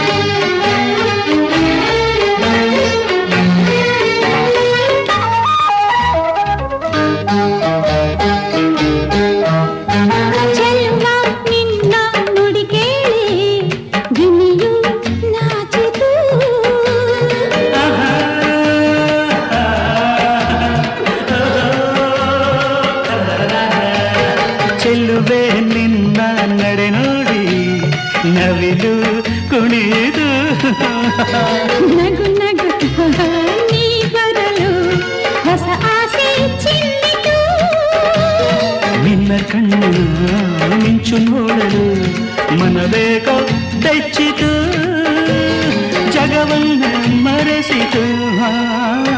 ನಿನ್ನ ನಗು ತೋವಂತೆ ನಿನ್ನ ನುಡಿಯು ಹಾಡಂತೆ. ಬದುಕಿನ ಅನುಕ್ಷಣ. ನಮಗೆ ಸಂತೋಷ ನಿನ್ನ ನಗು ಅಂತೆ ನಿನ್ನ ನುಡಿಯು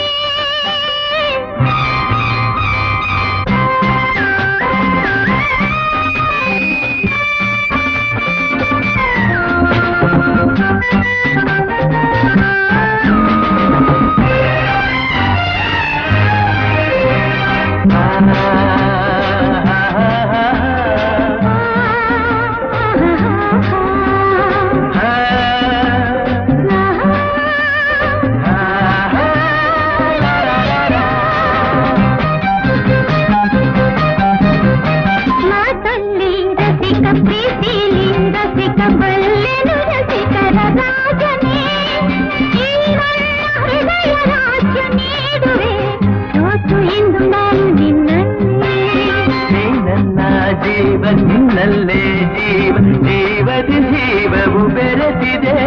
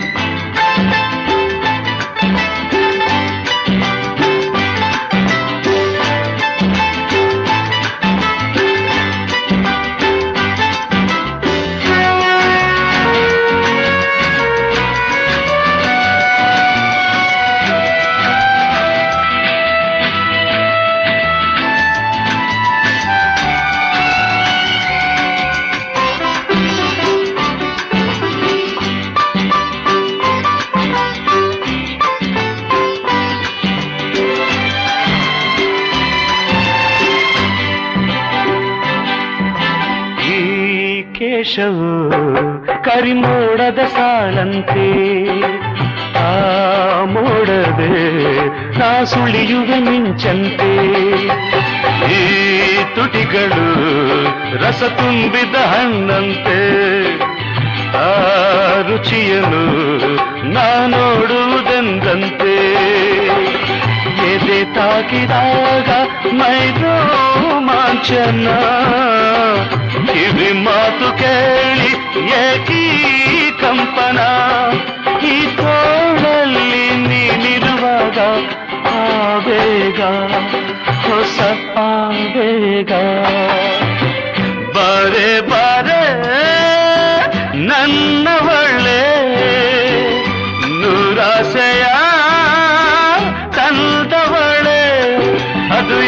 ಮೋಡಿಯ ಮಾಡಿದೆ ನೀನು ನಂದಲ್ಲೇ ಈ ರೂಪದ ರಾಶಿಗೆ ಸೋತೆನು ಇಂದು ನಾ ಅಲ್ಲೇ.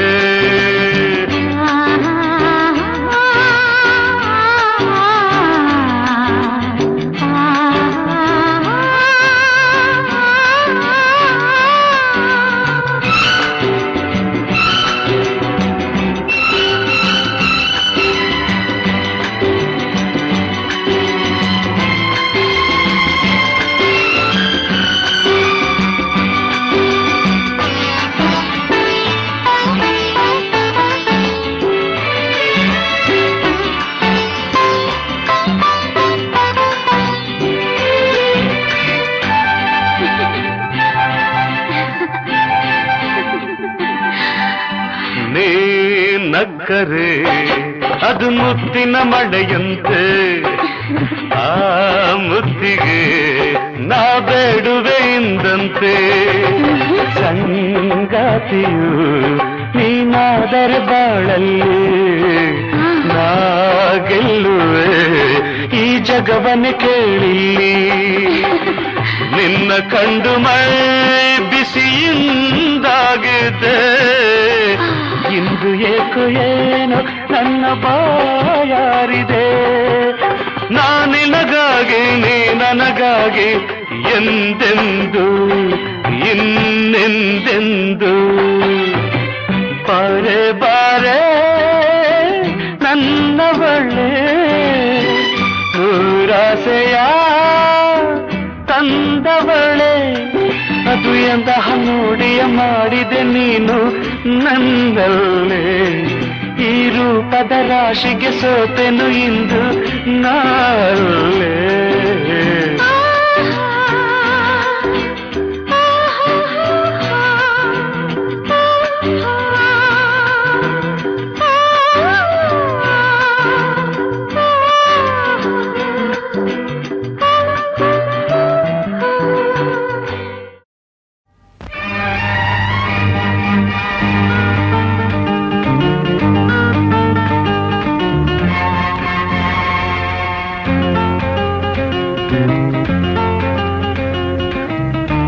ಕಂಗಳ ಸವಿ ಮಾತಲಿ ಶೃಂಗಾರದ ಗೀತಾಂಜಲಿ. ಅದನ್ನು ನಾ ಬೋಧಿಸೋದೆ ಹೃದಯನ ತಂದು ನಿಂತೆ. ಸಂತೋಷದ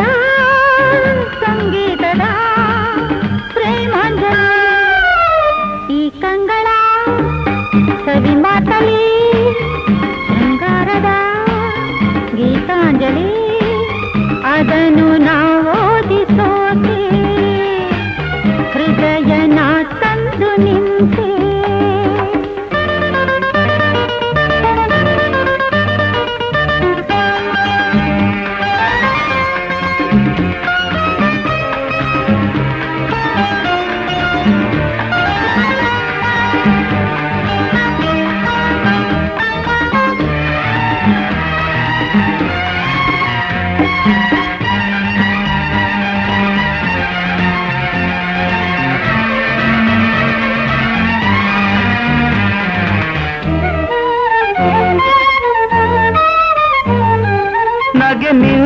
ಬರೆದಂಥ ಕವನ ಹೊಸ ಪ್ರೇಮ ಮಿಡಿದಂಥ ಗಾನ. ಒಲವಿನ ಜೇನು ಹರಿಸಲು ನೀನು ಬಾಳ ಶ್ರುತಿಯಿಂದು ನೂತನ. ಹೇ ಹೇ ಲಲಲಾ.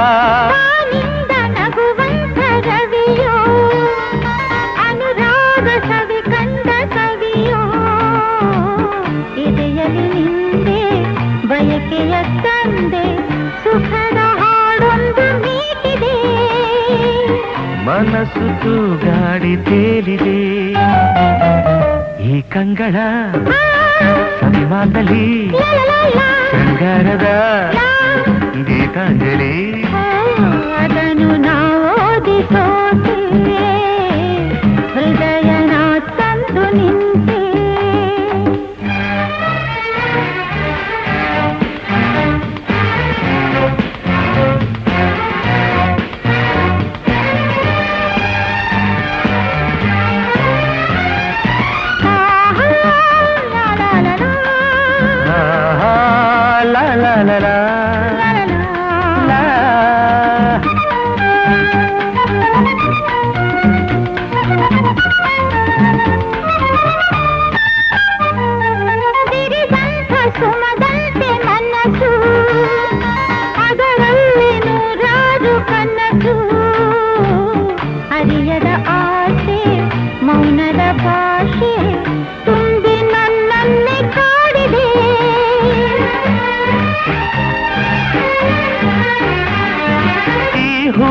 ಮಕರಂದ ಸವಿದೆ. ಅದರಿಂದ ಆನಂದ ಪಡೆದೆ. ಬೆರೆತೆನು ನಿನ್ನ ಮರೆತೆನು ನನ್ನ. ಪ್ರೇಮ ಬಂದಾಗ ನಮ್ಮಲಿ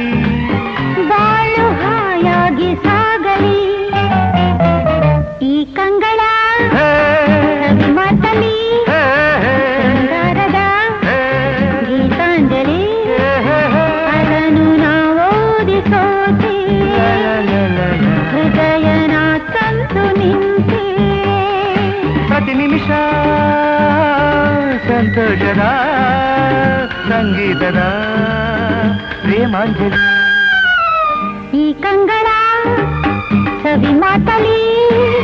ಶೃಂಗಾರದ ಗೀತಾಂಜಲಿ. ಅದನ್ನು ನಾವು ಓದಿಸೋತೆ.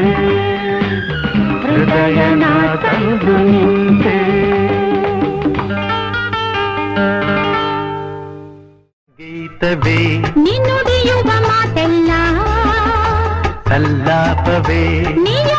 ಅಲ್ಲೆಲ್ಲ. ಸಂತೋಷವೇ.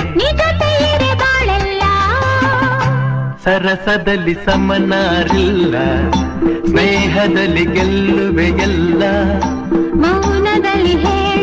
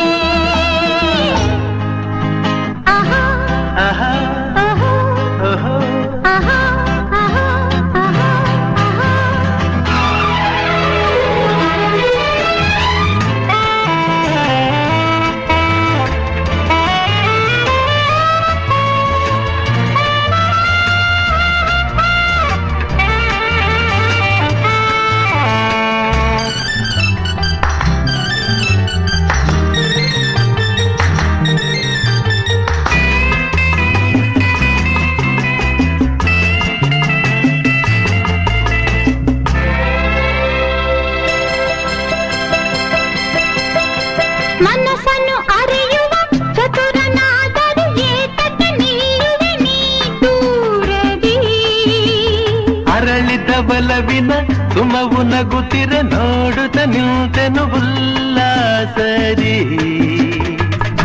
ಪ್ರೇಮದಲ್ಲಿ ನಿನ್ನ ಸೇರಲು ಹೃದಯದಲ್ಲಿ ಹರ್ಷ ತುಂಬಲು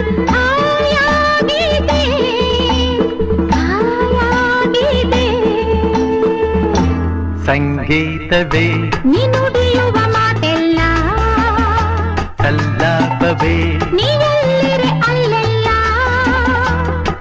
ಸಂತೋಷವೇ? ನಿಜ ತೀರೆ ಬಾಳೆಲ್ಲ. ಲಾ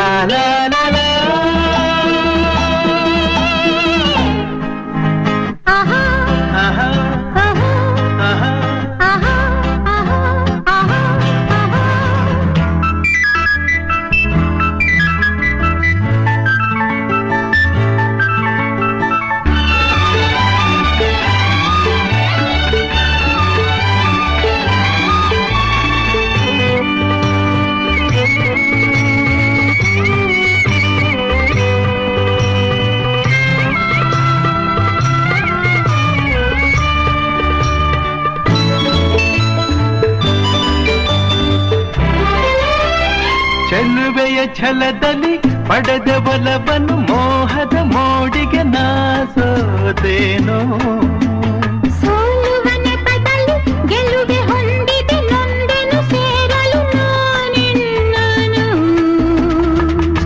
ಮಾತಿನಲ್ಲಿ ಮುದ್ದು ಅರಗಿಣಿ ಅಂದದಲ್ಲಿ ಮುದ್ದಿನ ಮಣಿ ಬಾಯಲ್ಲಿಗೆ ಬಾಯಿಲ್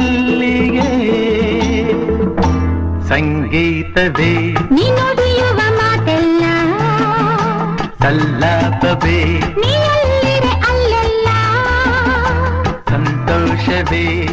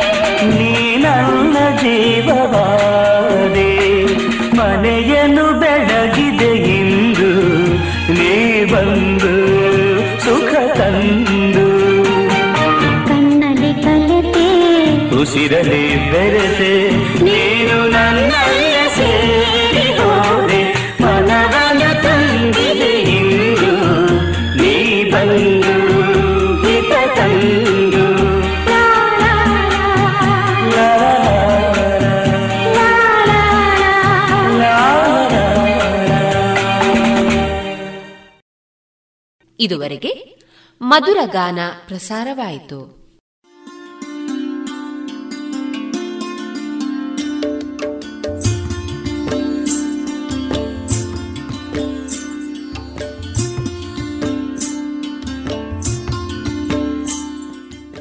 ರೇಡಿಯೋ ಪಾಂಚಜನ್ಯ ಸಮುದಾಯ ಬಾನುಲಿ ಕೇಂದ್ರದಿಂದ ನಿಮ್ಮ ಕಾರ್ಯಕ್ರಮಗಳು ಪ್ರಸಾರವಾಗಬೇಕೆ?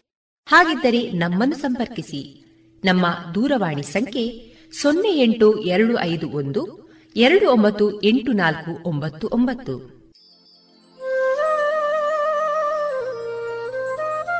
ಗಮನಿಸಿ ಕೇಳುವರೆ ನಮ್ಮ ಕಾರ್ಯಕ್ರಮಗಳನ್ನು ವೆಬ್ಸೈಟ್ ಮೂಲಕ ಕೂಡ ಆಲಿಸಬಹುದು. ನಮ್ಮ ವೆಬ್ಸೈಟ್ ವಿಳಾಸ W W W dot radio Panchajanya dot com. ಇಲ್ಲಿ ಆರ್ಕೈವ್ಸ್ನ ಭಾಗಕ್ಕೆ ಹೋಗಿ ಕ್ಲಿಕ್ ಮಾಡಿದರೆ ಹಳೆ ಕಾರ್ಯಕ್ರಮಗಳನ್ನು ಕೂಡ ಆಲಿಸಬಹುದು. ಜೊತೆಗೆ ನಮ್ಮ ಪ್ರಸಾರವನ್ನು ಆಪ್ ಮೂಲಕವೂ ಕೇಳಬಹುದು. ಪ್ಲೇಸ್ಟೋರ್ನಲ್ಲಿ ಪಾಂಚಜನ್ಯ ಸರ್ಚ್ ಮಾಡಿ ಡೌನ್ಲೋಡ್ ಮಾಡಿಕೊಂಡು ತಮ್ಮ ಮೊಬೈಲ್ಗಳಿಗೆ ಇನ್ಸ್ಟಾಲ್ ಮಾಡಿದರೆ ರೇಡಿಯೋ ಪ್ರಸಾರದ ಕಾರ್ಯಕ್ರಮವನ್ನು ನೀವು ಆಲಿಸಬಹುದು. ನಮ್ಮ ಪ್ರಸಾರದ ಬಗೆಗೆ ನಿಮ್ಮ ಅಭಿಪ್ರಾಯಗಳನ್ನು ಹಂಚಿಕೊಳ್ಳಲು ನಮ್ಮ ವಿಳಾಸ ರೇಡಿಯೋ ಪಾಂಚಜನ್ಯ ತೊಂಬತ್ತು ಬಿಂದು ಎಂಟು ಎಫ್ಎಂ ಸಮುದಾಯ ಬಾನುಲಿ ಕೇಂದ್ರ, ನೆಹರು ನಗರ, ಪುತ್ತೂರು. ನಮ್ಮ ದೂರವಾಣಿ ಸಂಖ್ಯೆ ಸೊನ್ನೆ ಎಂಟು ಎರಡು ಐದು ಒಂದು ಎರಡು ಒಂಬತ್ತು ಎಂಟು ನಾಲ್ಕು ಒಂಬತ್ತು ಒಂಬತ್ತು. ಇಮೇಲ್ ವಿಳಾಸ radio Panchajanya at Gmail dot com. ನಮ್ಮ ವಿಳಾಸ ಮತ್ತೊಮ್ಮೆ ರೇಡಿಯೋ ಪಾಂಚಜನ್ಯ ತೊಂಬತ್ತು ಬಿಂದು ಎಂಟು ಎಫ್ಎಂ ಸಮುದಾಯ ಬಾನುಲಿ ಕೇಂದ್ರ ನೆಹರು ನಗರ ಪುತ್ತೂರು. ನಮ್ಮ ದೂರವಾಣಿ ಸಂಖ್ಯೆ ಸೊನ್ನೆ ಎಂಟು ಎರಡು ಐದು ಒಂದು ಎರಡು ಒಂಬತ್ತು ಎಂಟು ನಾಲ್ಕು ಒಂಬತ್ತು ಒಂಬತ್ತು. ಇಲ್ಲಿಗೆ ಈ ಹೊತ್ತಿನ ಪ್ರಸಾರ ಕಾರ್ಯಕ್ರಮವನ್ನ ಮುಕ್ತಾಯಗೊಳಿಸುತ್ತಿದ್ದೇವೆ. ಆತ್ಮೀಯ ಕೇಳುಗರಿಗೆಲ್ಲ ರೇಡಿಯೋ ಪಾಂಚಜನ್ಯದ ಬಳಗದ ಪರವಾಗಿ ನಾನು ತೇಜಸ್ವಿ ರಾಜೇಶ್ ಮಾಡುವ ಅನಂತ ವಂದನೆಗಳು.